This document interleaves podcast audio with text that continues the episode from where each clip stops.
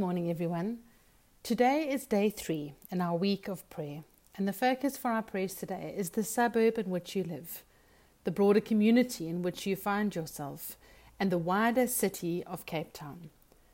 We started this week by praying for our families and the children, and we encouraged you to do that individually and as a family.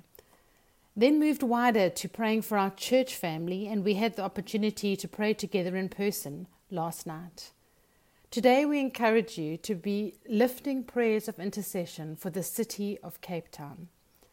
While it's great for us to each be individually praying for this, we also encourage you to pray together as a life group if you're part of one, or to get together with a group of friends to unite in prayer for our city.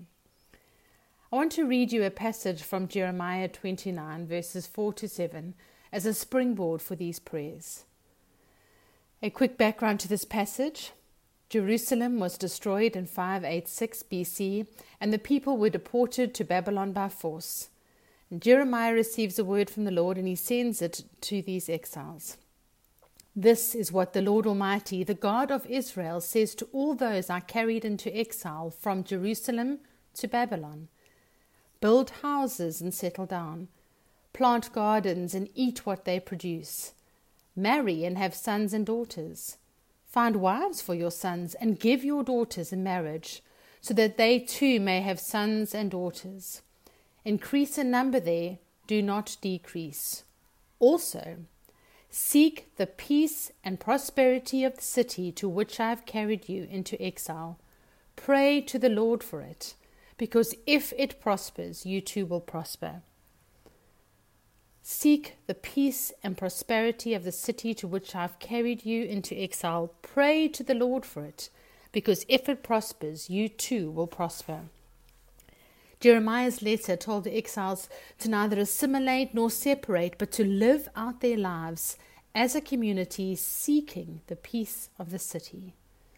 Now, as God's people, we want to be living the gospel in every aspect of our lives we are personally changed by the presence and the power of the Lord in each of our lives.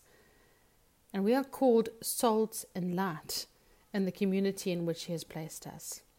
And we not only to individually be witnesses in our communities, but also communally as His people to be salt and light to our city. Let us pray for the broader community of Cape Town to be transformed and changed by the presence and the power of the Lord. Pray for the people of God who live in the city, you and I included, to be salt and light where God has placed us in community.